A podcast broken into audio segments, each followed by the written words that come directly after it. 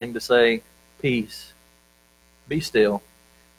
I'm on the throne, and this ends really good. Just wait and see. He's faithful, and He'll do that. And He'll be your, your peace, your presence, and uh, I just encourage you to seek Him. Don't let these days go by just filled with all the busyness. Don't let it happen. Put a stop to it. Do whatever you have to do to say, I will seek the Lord in these days. I will listen to his voice. I will direct my children and my home. We will seek him together. Because when we do, he's faithful. He's faithful. Well, I'd invite you to take your Bibles, which is the Word of God, and turn to Matthew chapter 3. Matthew chapter 3. We'll be looking at a couple of verses there, and then also in Matthew chapter 4 this morning. Matthew chapter 3 and Matthew chapter 4. I don't do titles of messages very often, but if I did, and I did this this morning, uh, the title of the message would simply be this Repent! For he's coming. Sorry, didn't mean to. I did. I did mean to. I shouldn't. Matthew chapter 3, look with me, verse 1. Now, in those days, John the Baptist came preaching in the wilderness of Judea, saying, Repent, the kingdom of heaven is at hand. I don't ever read this without thinking that John the Baptist was just out there bellowing this as loud as he possibly could. Repent, for the kingdom of heaven is at hand. For this is the one referred to by Isaiah the prophet when he said, the voice of one crying in the wilderness, Make ready the way of the Lord, make his paths straight. Skip down to verse 8. Therefore, or because of this, bear fruit in keeping with repentance. Look over to chapter 4, verse 16. The people who were sitting in darkness saw a great light. And those who were sitting in the land and shadow of death, upon them a light dawned. From that time on, Jesus began to preach and say, Repent, for the kingdom of heaven is at hand. Father, may we hear, receive, understand, and respond when we hear you call out through the ages, Repent, for the kingdom of heaven is at hand. Shine a light in our hearts and our souls today that will guide us and direct us in the days ahead, I pray. In Jesus' name, amen. Amen. As I was thinking about this, this message, and as Pastor BJ mentioned last week, uh, we're we're hopping on the back of, uh, of uh, someone who has prepared outlines for these messages, and, and it brings at least a large portion of the Church of the Nazarene, those who minister and pastor and preach in the Church of the Nazarene, together and beyond, even, uh, to be focusing and preaching along the same lines and same themes over these weeks of Advent. But when I read this passage and I read those words again of John the Baptist and I imagined him yelling this out uh, in the wilderness there, it, it, brought me back to a story that uh, I hadn't thought about in a long, long time. You ever had that happen?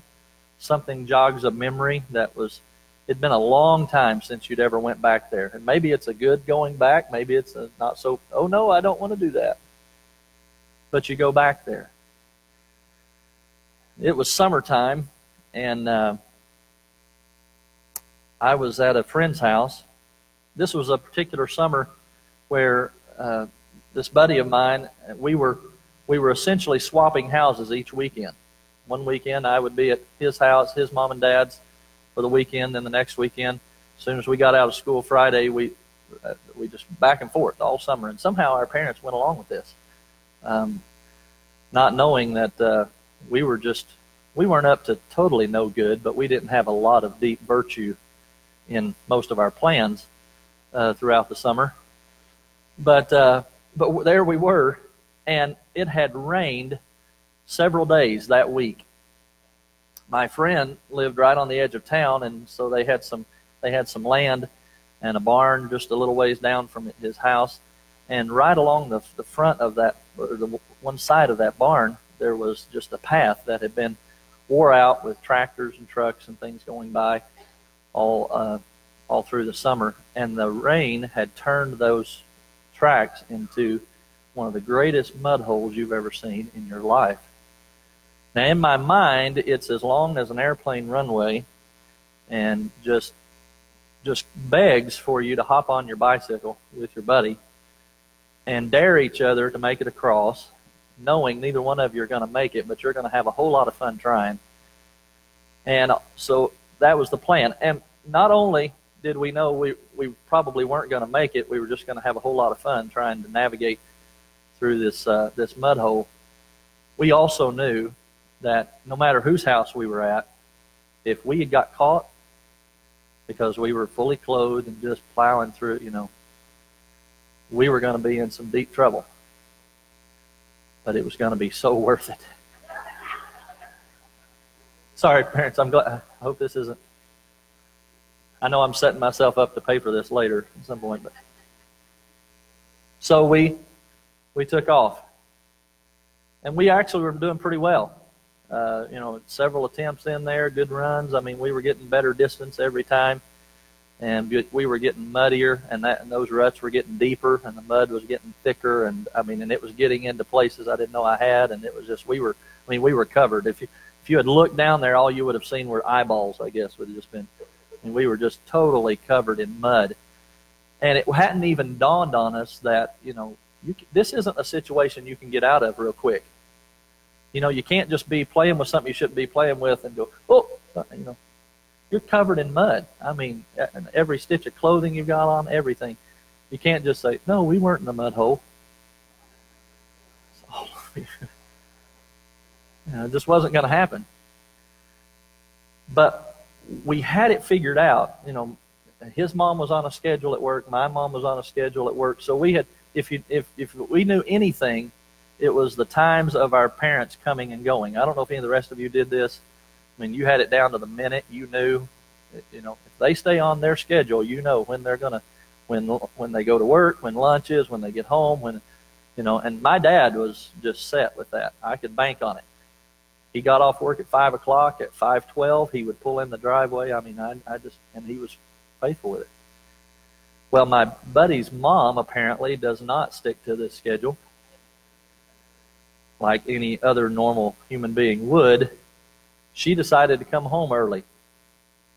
And the reason this even remotely ties into what John was saying is that I remember I had my buddy had just run down that, that mud hole and got almost to the very end of it and just totally wiped out. And he was still pulling himself up out of the mud when out of the corner of my eye I saw her car, his mom. And if I had known John the Baptist at the time, I would have yelled his words, but I didn't. Instead, I said, Oh no, she's coming. I should have yelled, Repent, for the kingdom of heaven is at hand.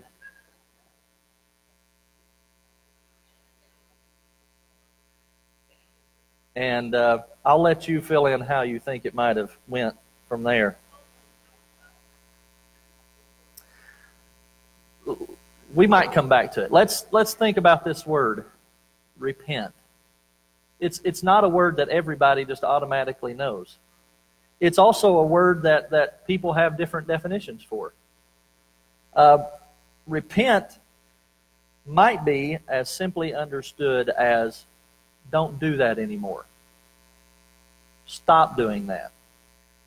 Turn away from what you were doing or saying or thinking or acting and go in a different direction. It's, it, it might be more easily understood than it is implemented in our lives. I think so. I think it I think it's easier to grasp the concept of don't do that anymore. Don't go that way anymore. Don't say that anymore. Don't be like that anymore. Turn and go a different direction. Walk in a different direction. I think it's easier to understand that than it is to live it out, to truly live it out. And but the biblical definition it means exactly that to turn away from, to to forsake, to choose a different path. And and in the Bible it's always in relation to sin that separates us from God. Repent. Turn away from those things, whatever it might be, that are keeping you from this relationship that God desires you to have with Him. No matter how attractive it may be, no matter how totally worth it it may seem, it's not. Repent. Go a different direction. Go toward Him. Turn away from, forsake those things which lead you further away from Him, which separate you from God. The definition is one thing, the application is another. And here's why we get it wrong so many times. I think one of the most basic places we get the definition of repentance wrong is that for far too long we have defined it as a one time act rather than a lifestyle. Let me explain what I mean. I came by this honestly. I think it was preached and taught honestly. And I don't think it was necessarily bad for me, it just wasn't the clearest picture that it needed to be. Most of us are familiar with the concept of repentance when it looks like feel guilty for something, feel bad about it, go and confess, and say, I'm sorry. But repentance ought to be deeper than that. Than that. It ought to be more than that in our lives. It, it, it should run parallel with the understanding of sanctification that we ought to have. Another, another understanding that we've had of it's a, it's a go to the altar and, and commit yourself fully to the Lord, and it's a one. We've, we've, we've done the same thing with sanctification sometimes. An act rather than a lifestyle. It should be more than just saying, I'm sorry, even though we may truly be. It ought to run parallel with sanctification because God is calling us to nothing less. He, he says three times in Leviticus, and Peter will later quote it in the book that bears his name Be holy, because I am holy. Speaking for God. Be, be holy, because I, God, am holy. In Matthew chapter 16, verse 24, Jesus tells his disciples, If anyone would come after me, let him deny himself or die out to self. Or we could say, repent and turn away from that old nature, those, that, that nature that got you in trouble in the first place. What, what made me and my friend think that we were going to get away with that running through that mud hole anyway? What caused us to say, we know we shouldn't, but we're going to do it anyway? It's going to be so worth it. What was in us that led to that in the first place? Why was I surprised when she showed up unannounced?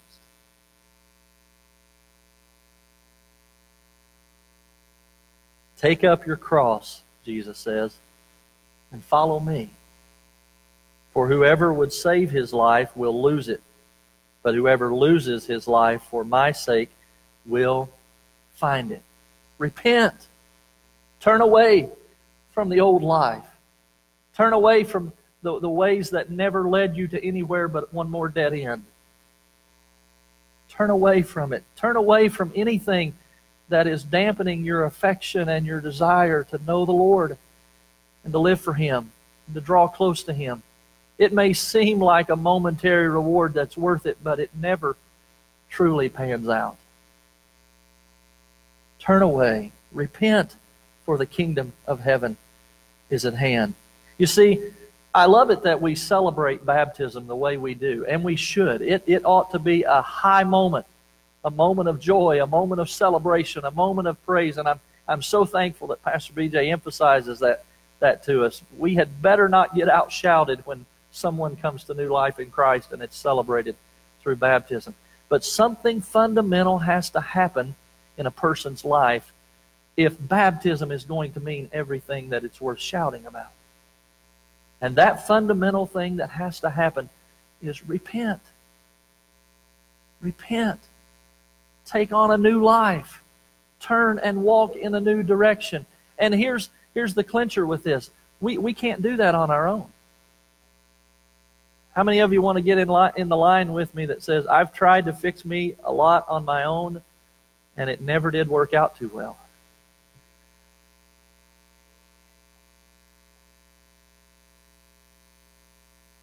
If anyone would come after me, let him deny himself and take up his cross and follow me. You know, I used to read that as a negative. I used to read that as that means I'm losing. That means I'm giving up. I'm quitting. I'm laying it all down. I'm, I'm losing. It, it, it felt that way. It seemed. It seemed that way. I'm so thankful to God that He's allowed me the time to grow and mature in the faith to come to the place of seeing that no, you're not losing.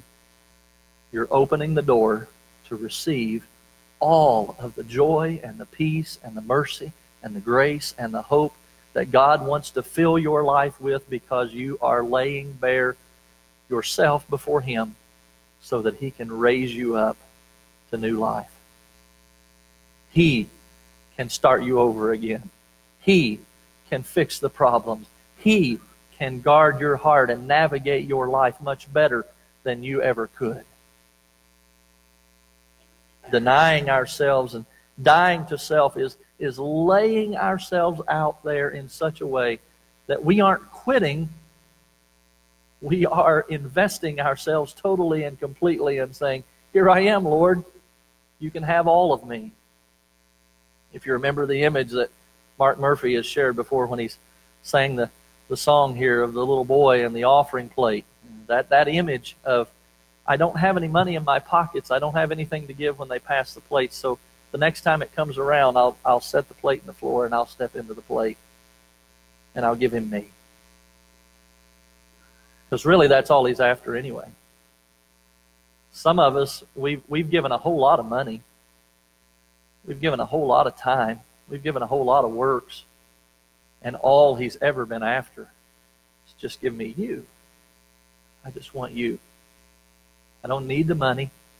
I don't need those other things. I can I can call up rocks to worship me if I need to. That's in our text today. If I, if I, if all if all he wants is just people to worship and sing, he can he can just call these pews. We didn't wouldn't even have to show up this morning. He could make these pews sing like the Brooklyn Tabernacle Choir if he wanted to. But he's after you. He wants you. You're the best offering that can be given in this place. Your life laid down for him. I think it's also what Jesus was trying to get through to Peter when he corrects him as forcefully as Jesus will correct anybody in Scripture. And he says in Matthew 16, Get behind me, Satan.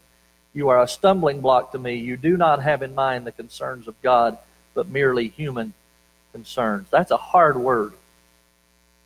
And it's even harder when it's leveled at us. But repent carries with it this connotation of, of Seek the Lord. Put Him first. Repent. Turn away from those things which, which He has, by His grace, revealed to you are not in accordance with His Word, are not in the way He wants you to walk. If we could only referee ourselves as well as we do others on this, we'd be so much further down the road. I'm really good at pointing out where everybody else is coming up short. I can do it with the best of them it's a little bit harder when I'm having to remember that when I point one finger, three are coming back at me. But what does it mean to have repentance as a lifestyle? If, if, if the goal ought to be that it's a lifestyle rather than an act, is, is it possible and what would it even look like? I think there's a couple of things that we can keep in mind here that might help us. I think it means this being a cross bearer. Being a cross bearer. What do I mean? In Matthew 16, 24, it's also in Mark and it's also in Luke, Jesus says we are to take up our cross and follow him. Too many times this is another verse that I think we just we just there's no clear way to say it. I think we just get it wrong because we identify the cross in that pa- passage as sickness or an unsaved family member or a bad job or a financial hardship. But the cross that Jesus is calling us to take up, it is not something that is forced on us. It is not something that is brought on us against our will. it, it is something that He calls us to willingly lay down, to willingly bear, to say, I know there is a cross, and I see my Lord ahead of me bearing His cross, and I will respond when He says, If you're going to follow me, take up your cross. Willingly, doing it willingly. What is your cross? What is my cross? Your cross is when you willingly die to yourself. Here's what I'm convinced of, and I wasn't always, but I am convinced of this. If there is something in your life that you can look at and say, you know what, I can, I can give that up, I can sacrifice that, and I can analyze my situation and my circumstances and my resources and what I have and what we, we as a family have, or what are, whether it's income or what or whatever, I, I can pay that price. That may be a sacrifice, but that's not your cross. If you can do it in your own strength, if you can find a way to somehow make it happen, to somehow get through it, manage it, make it work, it may be a sacrifice, but it's not your cross. Your cross is you. It's also why we, we tend to go down these roads a lot of, well, I just don't understand why I didn't get the victory I was after or why I didn't get the, the celebration that I wanted. I, I, I, I tweaked this. I, I gave a little here. I worked on that a little bit. I, I, I quit doing that just a little bit and went in this direction a little bit more. I, I thought that's all it would take. I, I, I did a little bit there. And because it's short of you laying your life down fully and completely, you live with unrealized victory, with unrealized joy and peace that could be yours, that, that could be that experience of coming up out of the water to new life. Everything changed. Behold, all things passed away. Behold, all things have become new. That experience, that's what we ought to be after. Not just a, an adjusted life, but new life. It's totally different. Your cross is you willingly dying out to yourself. You do this by saying no to sin and self and yes to Christ. Yes to Him at every turn. This requires a heart change that says, I know I have been bought, I have been ransomed, I have been rescued by the precious blood of Jesus on Calvary so I will live every day of my life for the one who paid for me, for the one who died for me. We used to sing it with these words I will live for him who died for me. How happy then my life shall be. I'll live for him who died for me, my Savior and my God. I've watched people's lives and the direction and purpose of their life be totally transformed when someone stepped in and saved their life in a in a mortal sense here in this world. Someone intervened. I've, I've watched patients respond to doctors as though I will love you till the day I die because they look into the face of that doctor and see someone who they believe has literally saved their life. Now, I'm not saying that's a bad thing. I'm just saying it ought to cause us to ask ourselves the question do I look to Jesus and see him that way? Do I look to him and do I live for him in such a way as to say, every day I know that I'm here by the grace of God, that I'm saved by his grace, that if it were not for his blood shed for me, I have nothing to bring. I have nothing to offer. But by his grace, he has saved me. By his power, he has redeemed me. He has purified me. He has set me on a path to live for him and to walk for him every day. And I will do it as one grateful to know that I've been saved, to know that I've been redeemed. When we live that way before Him, another song came out a little later, several years later, after that one that said, What are you doing for the King? Have you really given everything for the one who gave everything for you. Don't be ashamed to say that you know him. Count the cost, then take up your cross and follow him. When we live like that, we experience victory. I, I, I, get the feeling that some of you are sensing the heaviness of it, as I often did when it was proclaimed to me. I would sense, boy, you're just piling it on. No, it only seems that way.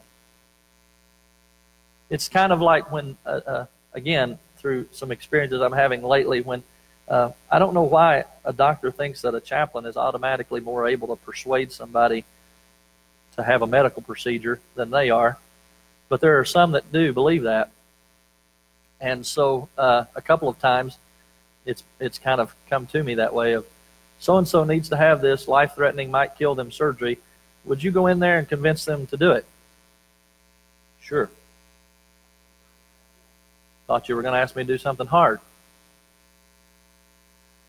What do you what do you say? Well, you, you offer them this hope. Surgery, painful, damaging, but it sets the stage for healing. At least that's the plan. The problem with surgery in, in this life is that we can't guarantee the outcome. And doctors always have to be faithful to disclose.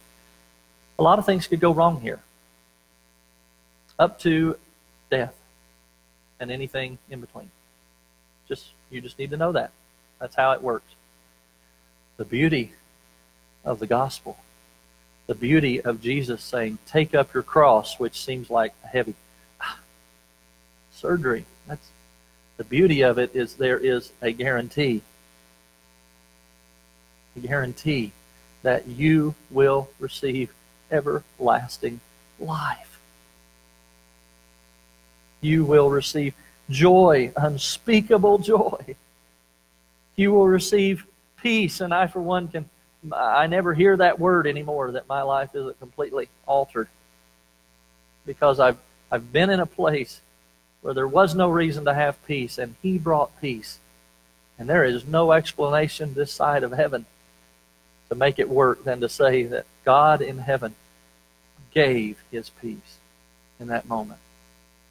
And I praise Him for it. Being a cross bearer. The second thing is simply this being a wilderness traveler.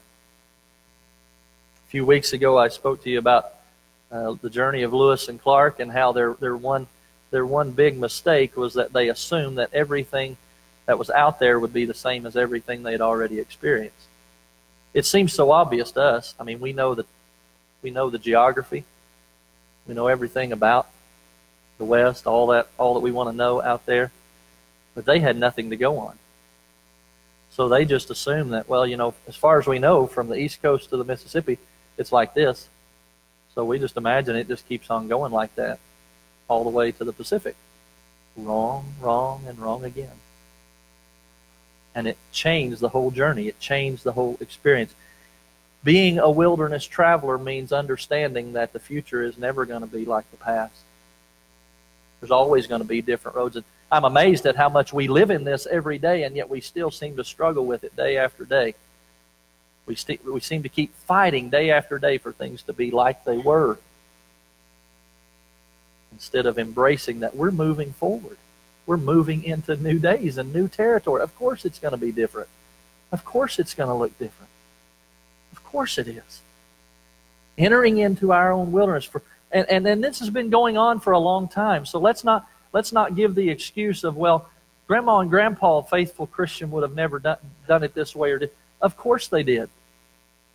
Of course they did. How do you think they got so strong in their faith and so close to the Lord to begin with? because they took those steps of faith. They did seek Him. They did reach out. They did dig, dig down for more of Him. We just, we just called it a lot of different things. We, we called it things like revival meetings and all night prayer vigils and, and week long camps and retreats and seasons of prayer and fasting, both as congregations. And what were they doing? They were moving out of where they currently were into the wilderness to hear the voice of the Lord to draw closer to him. They could hear John the Baptist out there saying, Repent, for the kingdom of heaven is at hand. And they were drawn to him. They weren't repelled. They wanted to know. Somebody out there is shouting a warning.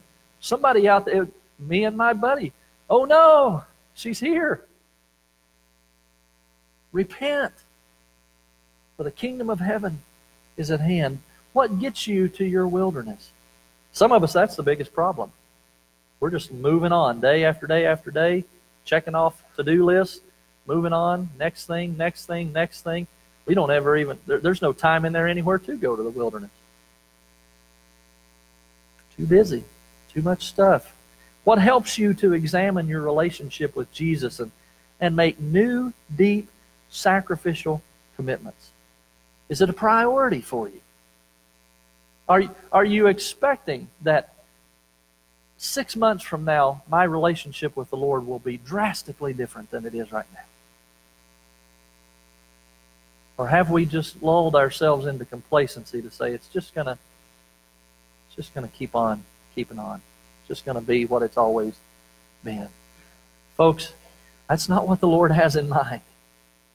He is doing a new thing and he is crying out. And the people of Jesus' day had to understand this. John the Baptist knew he was calling them to a total shift in paradigm. No longer the systems of old, but a Savior. No longer the rituals of the past, but a relationship. And it was totally new. It was totally different, but he was calling them to it. Advent is a time for us to enter our wilderness places. It's a time for you to shift gears in the course of a year and seek Him in ways that you hadn't before. To go to the places that we sometimes avoid, to, to go to the things that we don't necessarily want to confront, but to lay them at His feet, to, to acknowledge them and let Him have His way. He does want to do surgery. He does call us to take up our cross, but it is a guaranteed doorway to healing, to stepping into a new relationship with Him, a deeper level of walking with Him and serving others, and compassion in your heart, and patience with those who are difficult, and every attribute that you can name that you know the Spirit of Christ would put into you. What do we see in Jesus? That's what He wants to put into you. His Spirit, born in you, brought about in you in a new way. I tell you, I would trade every gift the world could give to me in a heartbeat. If you could tell me that on December the 26th, I will know my Lord in a deeper, richer, fuller way than I ever have before. You want to give me that gift? I'll take it. But here's the good thing I don't have to wait around on you. I can go to Him right now. He is present He is in this place. He has promised His presence. He has promised His Spirit. He has promised His power to be available to us. We don't have to put on the brakes. We don't have to wait for delays. We can go to Him now. We can seek Him now. The first step is repentance. Repentance means one other thing very quickly it means seeing with new eyes, seeing things differently than you did before.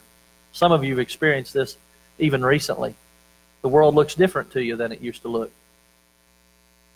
There's hope. You, you have compassion in your heart that wasn't there before. You, you, you, you just seem to be more in tune with what you hear of the nature of who Jesus is than you ever did before. You, you're, you're not as angered as, as quickly as you. There's, there's something different about you. And it's the work of God in your life. It's because you have heard, Repent, for the kingdom of heaven is at hand, and you've responded.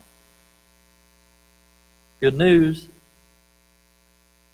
Repent, for the kingdom of heaven is at hand.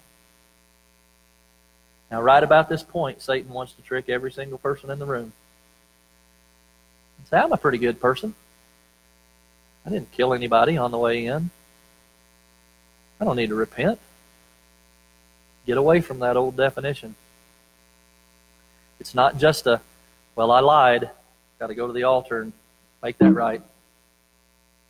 It's not just a, well, I cheated. Well, I, I stole something or uh, I didn't tell the truth. It's it's and so I just I just need to fix that. And then I'm good and I'm done. It's a lifestyle. Every day, Lord, impress upon me anything and everything that isn't drawing me close to you, and may it be gone from my life, that I might see you better and know you more. You know, we say that we believe that He wants to fill us with His Holy Spirit. Guess what? The only way you can be filled with the Holy Spirit is if you're empty of everything else, everything that is unlike Him. As our musicians are making their way back up, I think I will go back to that story, Sally. I'd like to tell you we came up with something clever. I'd like to tell you that we had thought ahead and we had staged a place for us to get the mud cleaned off and maybe even a change of clothes so that we could somehow run into the barn and get everything cleaned up and come out just like nothing ever happened. But that wouldn't be true to the wrath that was my friend's mom. Because in that moment and in that experience, she saw us. I don't even know if the car stopped before she was out of it coming toward us. Have you ever had a moment where you thought about running, but you knew it was futile? You knew that it doesn't matter if, uh, unless the Lord helps me sprout wings, I am caught as caught can be. That was me and my friend. Now, here's the thing that I still don't understand to this day. And if and if, if my buddy was here, he could he could vouch for this. We talked about it one of the last times I was home. He still has the scars as well. She somehow, here's the part I don't understand. She somehow managed with it was either a, a, a limb, some something she picked up between the car and where we were at, and managed to whip the daylights out of us and never get a drop of mud on her. Because she went back, I mean, she went back to work right after it was all over. And we were just laying there, oh. I never, I never could figure that out. Needless to say, kids in the room, when we thought it was worth it, it was not worth it. It was not worth it. It was fun in the moment. I, I'm not going to lie to you. It was fun, but it was not worth it. And isn't sin just that way? keeps you longer than you want to stay, takes you further than you ever were going to go, costs you more than you were ever willing to pay. You didn't intend to, you never intended to until it happened. Sin tricks us like that. Satan is a deceiver and a liar, and he'll do it every time. Let's not give him the opportunity. Let's heed the warning. Let's heed the voice. Repent, for the kingdom of heaven is at hand. Would you stand with me this morning? Sing this song together.